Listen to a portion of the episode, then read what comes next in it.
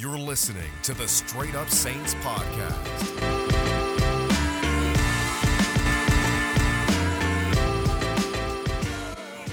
What's up, Houdat Nation? Welcome back inside another edition of the Straight Up Saints podcast. It's your boy, Chris Rosevogel. Make sure to follow me on Twitter at Rose Vogel Report. And make sure, if you haven't already, subscribe and leave a review for the podcast, Straight Up Saints, on iTunes. And this is an emergency episode for this podcast, and the reason being the Saints got pretty bad news, to say the least, before their game against the Panthers, which was already going to be an uphill battle because it doesn't look like Michael Thomas is going to play, but he's not the only star receiver that's not going to play. It turns out that Emmanuel Sanders will not play against the Panthers because he's been placed on the reserve slash COVID nineteen list. It turns out on Thursday he wasn't feeling well, showed up to practice, got tested, tested positive. Sean Payton says that he knows where he got it from, and he's going to leave it at that. Basically, doesn't sound good. It sounds like he got it from home. Um, and first, before I get into anything else, you obviously want to extend uh, your well wishes, thoughts, and prayers to Emmanuel Sanders, because obviously this is a very serious disease. It's not a joke. It's not a hoax. And you want him to get better from this. If he needs to take two, three weeks, whatever it may be, you give him all the time in the world. You obviously don't play games with a virus of this magnitude. You hope that he comes back soon, but obviously the concern with a guy like him who has kids, has a wife, you want them to be okay. So I, I really extend uh, my well wishes to the Sanders family at this time. As for what it might do for this game, what it means for the Saints, obviously, it's not good. Emmanuel Sanders is a guy who over the past couple weeks has really found his rhythm with the New Orleans Saints. We saw against the Lions and against the Chargers, he had really big games. Against the Lions is where we really saw him break out. He had six catches for ninety-three yards, and then he doubled that, twelve catches for one hundred twenty-two yards. The following week against the Chargers, he played magnificent in both those games, and it looked like him and Drew Brees were on a really good page, and you thought to yourself, hey, even if Michael Thomas misses this game, Emmanuel Sanders against a banged-up Carolina secondary can get the job done. Now you don't have Emmanuel Sanders, so what does that mean for the Saints as far as the receiving corps goes? Well, this means it's a lot of Tre'Quan Smith, and it is a lot of Marquez Callaway, one guy who is somewhat proven and another guy who is definitely unproven but has shown potential. And let's start with the somewhat proven commodity in Tre'Quan Smith. This season has been pretty good for Tre'Quan Smith. He's got sixteen catches for one hundred ninety-four yards and two touchdowns. He's already on pace to have the best year of his career, which is encouraging for a guy like him who you want to see show a little something in his third year in the N F L. And he did not have a good game against the Chargers, but to be fair, it was a lot of Emmanuel Sanders. It was a lot of Kamara. So he was kind of the odd man out. But before that, we saw him really have his breakout game against the Detroit Lions. Four catches for fifty-four yards and two touchdowns. He also had a nice game against the Raiders where he had five catches for eighty-six yards. Now, Tre'Quan will probably be the wide receiver one, so he'll get the best corner from the Panthers. It is also worth noting that the Panthers aren't going to have one of their best corners and Rasul Douglas, who has just been placed on the COVID list, just like Emmanuel Sanders. So both teams are missing important pieces. This is not just the Saints missing important pieces. The Panthers are also missing an important player. Um, and it's also, I'm going to add, Eli Apple and Dante Jackson, two other corners for the Panthers. They're questionable going to this game. My gut feeling is at least one of them plays, but even if they do play, they're not going to be one hundred percent. So the Panthers are hurt in the secondary. The Saints are obviously shorthanded at receiver. It's going to be weakness versus weakness at this point for this game, and it's, it's going to be interesting to see who has the upper hand. Now let's switch over to Marquez Callaway, who I think is the really, really interesting X factor for this game. Callaway hasn't basically, he hasn't really done much as a receiver yet for the Saints, but you saw some flashes against the Chargers. He had four receptions on six targets for thirty-four yards against the Chargers, and what impressed me the most was Drew was throwing to him in overtime. Game on the line, you need to keep the drive moving.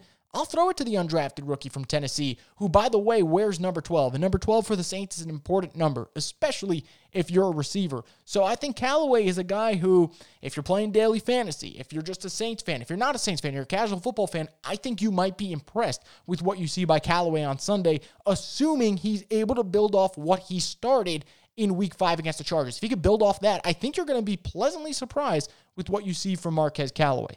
But look, you can't put all the pressure on Marquez Callaway and Tre'Quan Smith. It's just not fair to do that. Would you go to another team? Would you go to the Bucs and say, put your pressure on Scotty Miller and Tyler Johnson, not Godwin and Evans? No, you wouldn't do that. So you don't put all the pressure on Tre'Quan and Callaway. What do you do to, to basically avoid doing that? You got to get Jared Cook involved. You have to. I said this on Twitter. I'm going to say it again. Jared Cook needs to have a big game. He had two big games against the Panthers last year, especially the first time around where he had over ninety yards and a touchdown. He needs to have another big game against the Chargers and stretch the field. We saw him have that deep touchdown um, against the Chargers. Can he now do that against the Panthers? That's an interesting thing to look forward to. Um, and also, get Latavius Murray the ball early and often. Do you know how you know how you get rid of this flaw that you have in the passing game? You run the football, but you run it well. And if the Saints can run the football well, you control the clock. Your defense isn't on the field as much.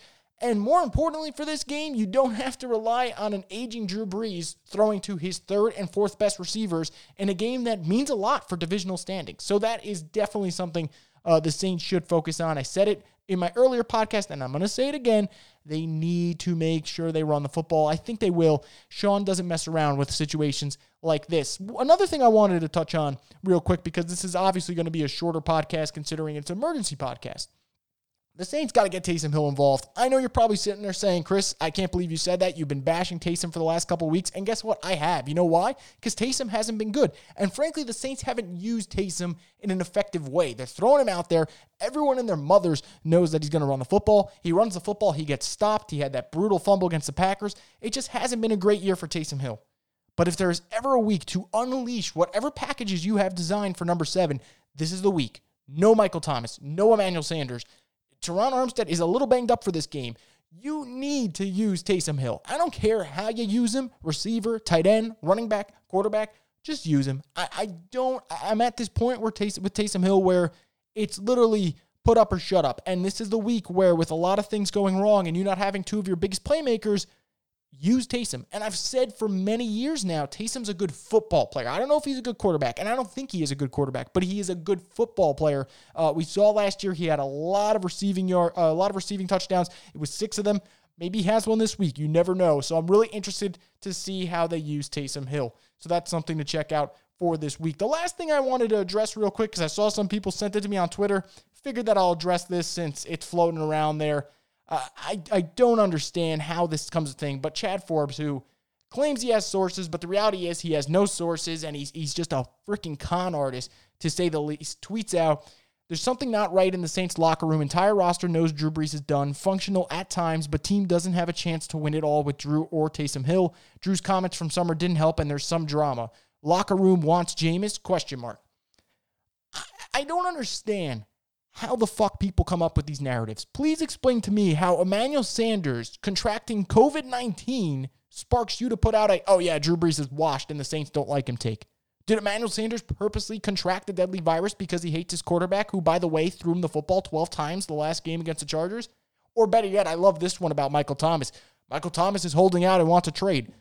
Or did you ever think that a competitive wide receiver like Michael Thomas, who is struggling to come back from his ankle injury and is trying to push his recovery timeline, had a setback, because that's what happens when injured players have to compensate for other injuries?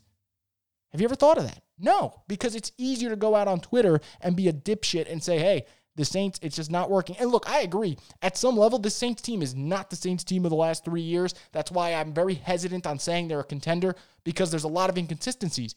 But you have to be a next-level moron to go on Twitter and say, oh, they are done, and your reasonings are because Michael Thomas is missing practice and because Emmanuel Sanders contracted COVID, but instead of using those actual reasons, you twist it and say they don't like to play with Drew Brees? Did Michael Thomas not break the all-time record for most catches in a single season last year? Did Emmanuel Sanders not just have back-to-back insanely good games? What am I missing here? And this infatuation over Jameis Winston, did we not watch Jameis Winston last year?